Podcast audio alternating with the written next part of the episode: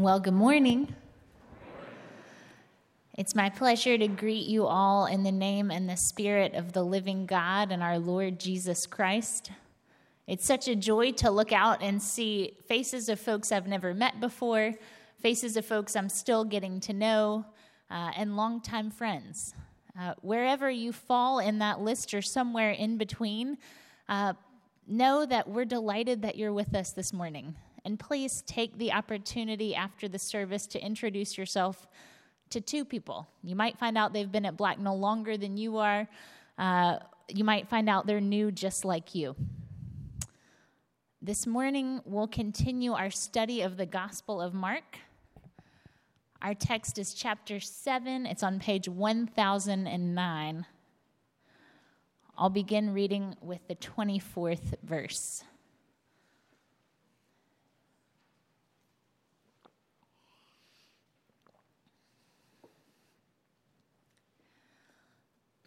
Let's listen again to the word of the Lord. Jesus left that place and went to the vicinity of Tyre. He entered a house and did not want anyone to know it, yet he could not keep his presence a secret.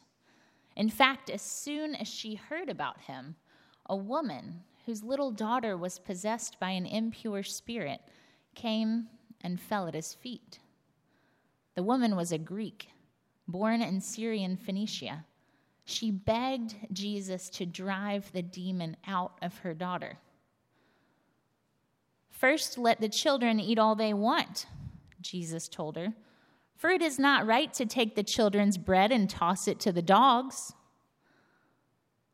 Lord, she replied, even the dogs under the table eat the children's crumbs.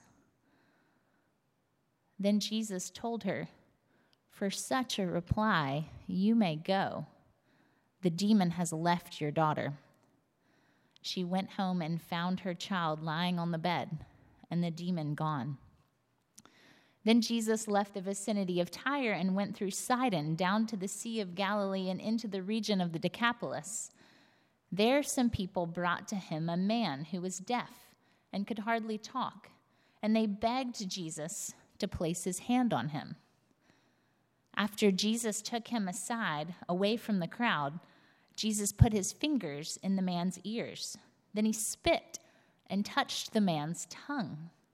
He looked up to heaven and, with a deep sigh, said to him, Ephphatha, which means, be opened. At this, the man's ears were opened, his tongue was loosened and he began to speak plainly. Jesus commanded them not to tell anyone, but the more he did so, the more they kept talking about it. People were overwhelmed with amazement. He has done everything well, they said. He even makes the deaf hear and the mute speak. This too is the word of the Lord. Thanks be to God.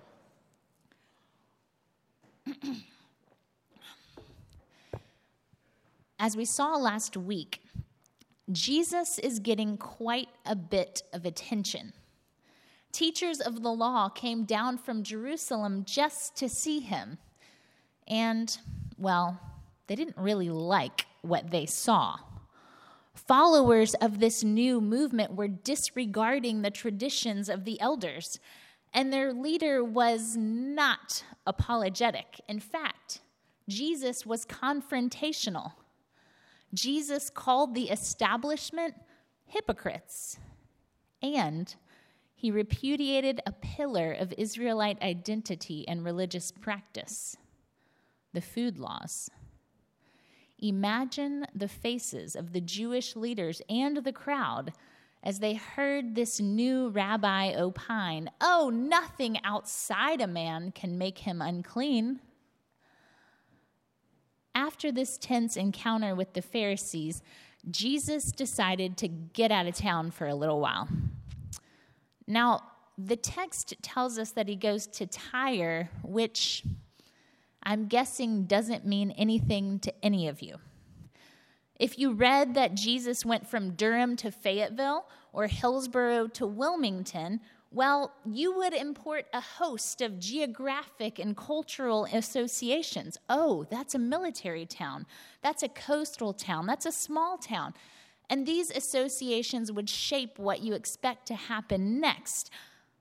But most of us don't have that kind of knowledge of Jesus' stomping grounds. We don't know enough to realize that Jesus going to Tyre is like a UNC player being rejected by his fans and hiding out in Kville, or worse. Tyre was a historical enemy of Israel. Isaiah 23 delivers a prophecy against Tyre and promises that the Lord will deal with her. Tyre sided with Israel's enemies during the period of the Maccabees, several decades before. And during Jesus' time, tensions between the two regions continued as Galilean farmers exported bread to the wealthy residents of Tyre, but went hungry themselves. First century Jewish historian Josephus said that the residents of Tyre were the Jews' bitterest enemies. So this seemed like a great place to hide out. Perhaps Jesus and his disciples thought that a Jewish preacher wouldn't attract much attention here, but they were wrong. As the ESV translation tellingly puts it, Jesus could not be hidden. Right away, a woman approaches him and falls at his feet. She implores him to heal her little daughter. Mark makes sure to tell us that she is a Greek, that is, a Gentile, an outsider to God's promise to Israel. He also identifies her as a Syro-Phoenician, in case we haven't already realized that Jesus is in enemy territory. As we've made our way through Mark, we've seen desperate people fall at Jesus' feet. We've seen people begging Jesus, heal my little daughter. But we haven't encountered anything quite like the conversation that follows. Jesus' response to this desperate woman is difficult. He doesn't readily go with the woman to heal her daughter. He doesn't promise that her faith has made the child well. In Matthew's account of this story, Jesus' disciples urge him, just send this woman away. But Jesus doesn't do that either. Instead, Jesus gives a response that's, well, it's characteristic of the coarse language of the day. He makes use of familiar cho- tropes of Jews as children and Gentiles as dogs. Is this an all too human Jesus, harried and lashing out at a vulnerable target? Does Jesus embody the prejudice of his day with an intent to, to demean? Or does this provocative statement begin the undoing of yet another cherished Jewish tradition, the Jew Gentile divide? It was certainly no compliment to compare someone to a dog. For Jesus and his contemporaries, dogs were not pampered pets. There were no gourmet dog biscuits or puppy Prozac or grand dogs dogs were viewed as scavengers. At our house last Tuesday, we had a big dinner outside, and one of my children, I won't say who, was playing really hard in the heat. He had a lot of cheese and crackers, followed by a big dinner. His very responsible mother made sure you have to finish that burger. Then he did a lot more running and playing in the heat. Then he ate a big piece of cake, and then he came over clutching his stomach, saying, I don't feel well. I feel like I have five babies in my stomach. I think I'm going to get sick. And he did. We whisked him away to clean him up. But before we could clean up his mess outside, well, the dog had taken care of it. It takes my breath away to imagine Jesus looking at this woman in the eyes and saying, It's not right to throw the children's food to the dogs. But the most amazing thing is this it doesn't take her breath away. This nameless foreign woman readily responds to Jesus. In almost every other story, Jesus is the one who has the last word. He speaks, and no one has anything more to say. It's drop the mic. The Pharisees silenced. The disciples can only utter a, what, what did you mean? But this desperate woman of the wrong gender, wrong religion, wrong homeland does something that no one else has done. She talks back. Lord, even under the table, even the dogs, dogs under the table, eat the children's crumbs. She shifts the image ever so slightly. Did you catch that? Dogs, they're not just waiting outside the door, begging to be given scraps. Some dogs are part of the household, present for the meal, albeit under the table. And these dogs don't have to wait until the children are finished. They may be satisfied even by crumbs. The woman places herself in Jesus' mini parable in a way that shows she understands. First, she gets that Jesus has come to feed the children first, that is, to satisfy Israel. Israel's own religious leaders don't get it. They don't like how Jesus and his disciples glean on the Sabbath. They don't like how Jesus and his disciples wash up or don't before meals. And they certainly don't like Jesus' declaration that all foods are clean. The religious leaders don't want to have anything to do with the bread that Jesus provides. And their rejection will ultimately lead to Jesus' death. And the disciples, well, they, they simply don't get it. Even though they've heard the message, they've seen the power, they've eaten and been satisfied with a meal that began with five loaves and two fish, but their hearts are hardened. Israel does not receive Jesus as their Messiah, but she does. This Gentile outsider takes Jesus at his word that he is indeed the one who can satisfy God's people. But that's not all.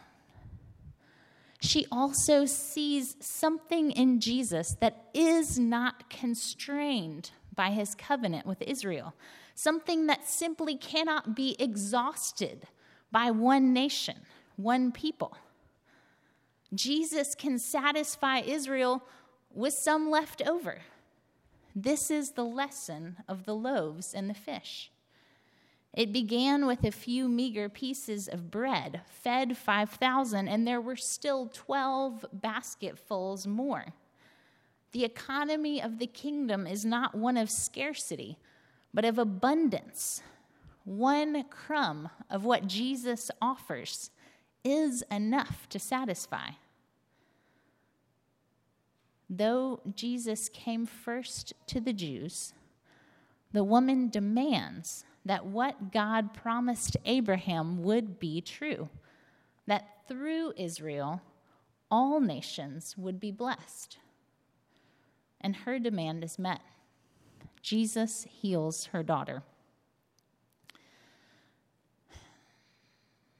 If Jesus' intent was just to demean this woman, that would be quite a turnaround. If you truly despise the person in front of you, you're unlikely to respond well to an audacious retort.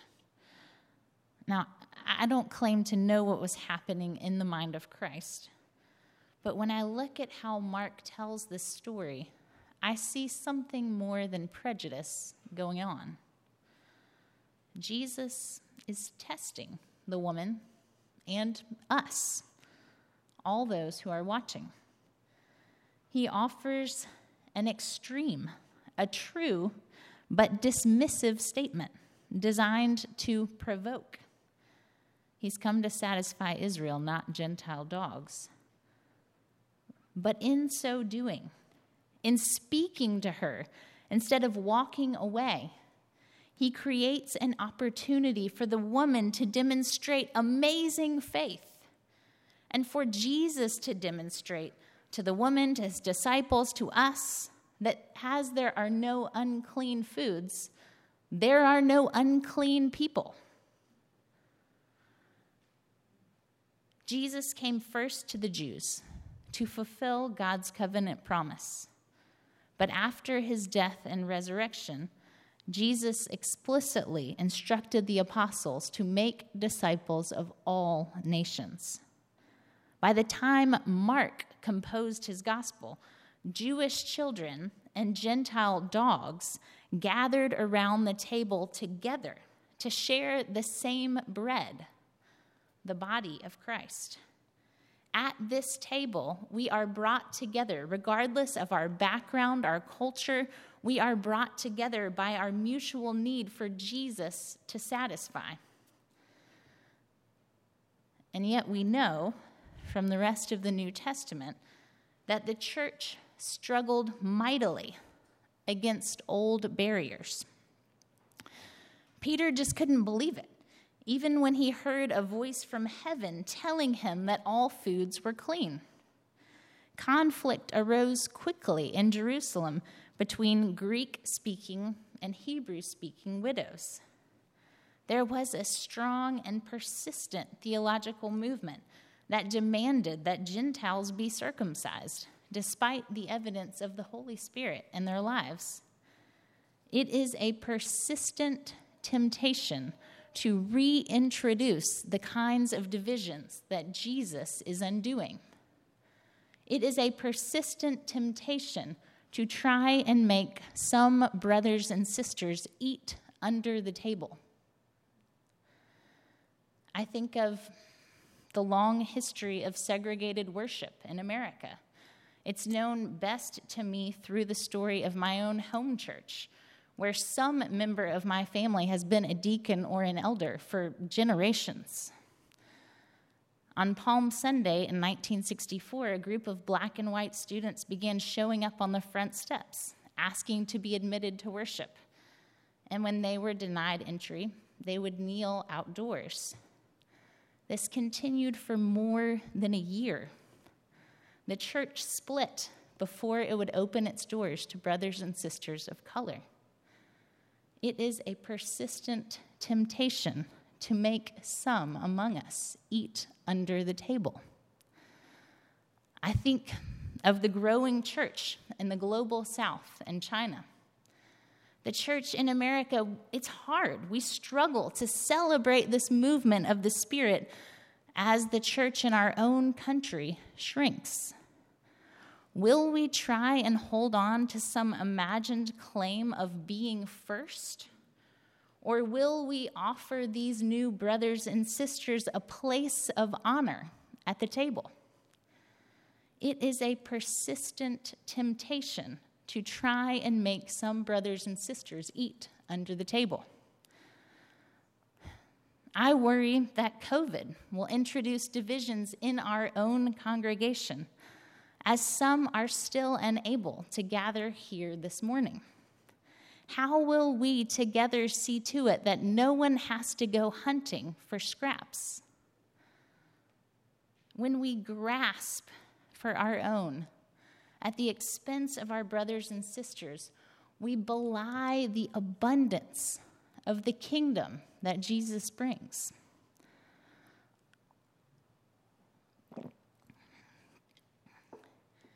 At the end of the chapter, Jesus is once again in Gentile territory, and he encounters a man who is deaf and dumb. This man can't respond to Jesus as the woman so unexpectedly did. The man is, well, he's almost like a caricature of the Gentiles, of what happens to a people when they are ensnared by idols and not under the care of the living God. The Psalms put it this way that you have eyes but can't see, ears but can't hear, a mouth but can't speak. And those who make idols and worship them will be like them.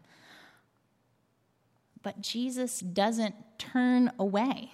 He doesn't turn his back on this man. He ministers to him in a way that he can understand. He puts his fingers in his ear, he touches his tongue, he looks up to heaven. And the man who is deaf and dumb and all those who are with him suddenly become the next witnesses of what God is doing in Christ. Friends, despite the persistent temptations and hard heartedness of God's people, Jesus cannot be hidden. Praise Him. Let's pray together.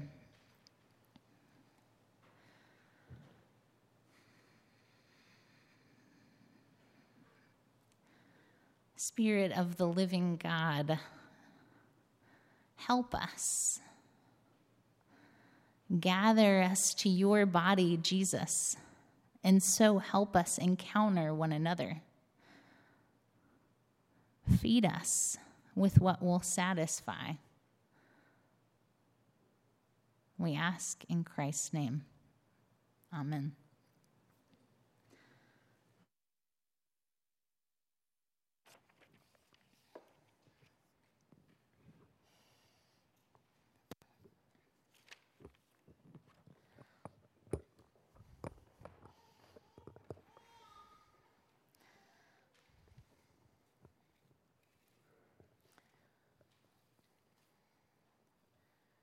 As we come to the table, we come with gratitude and grief.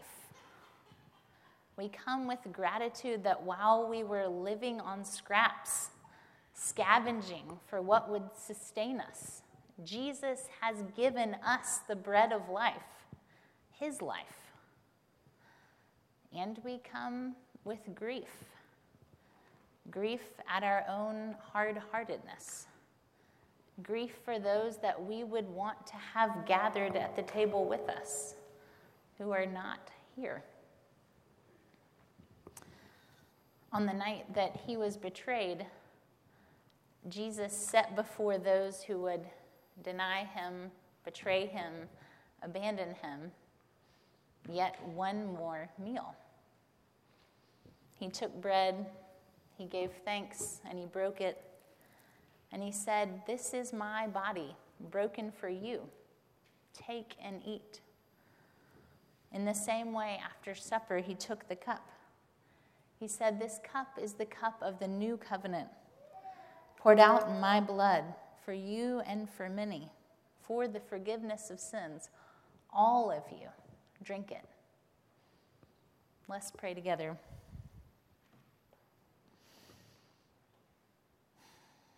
Holy, holy, holy Lord. We don't claim to come to this table on our own righteousness. Lord, we know that on our own accord, we're not fit to pick up the crumbs from beneath the table. And yet, you are mercy upon mercy upon mercy. And so we ask you again, Lord, take these common elements and make them to be for us your body and blood. We pray in the merciful name of Jesus. Amen.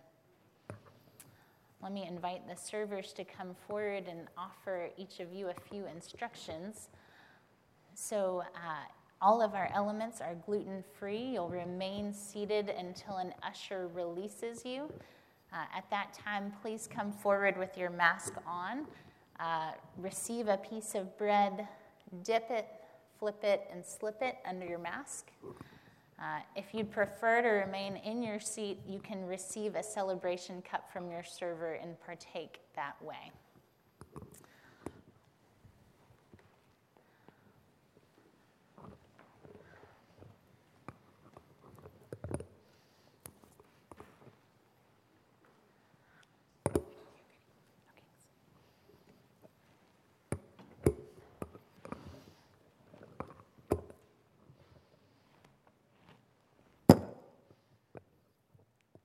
These are the gifts of God for the people of God. Come.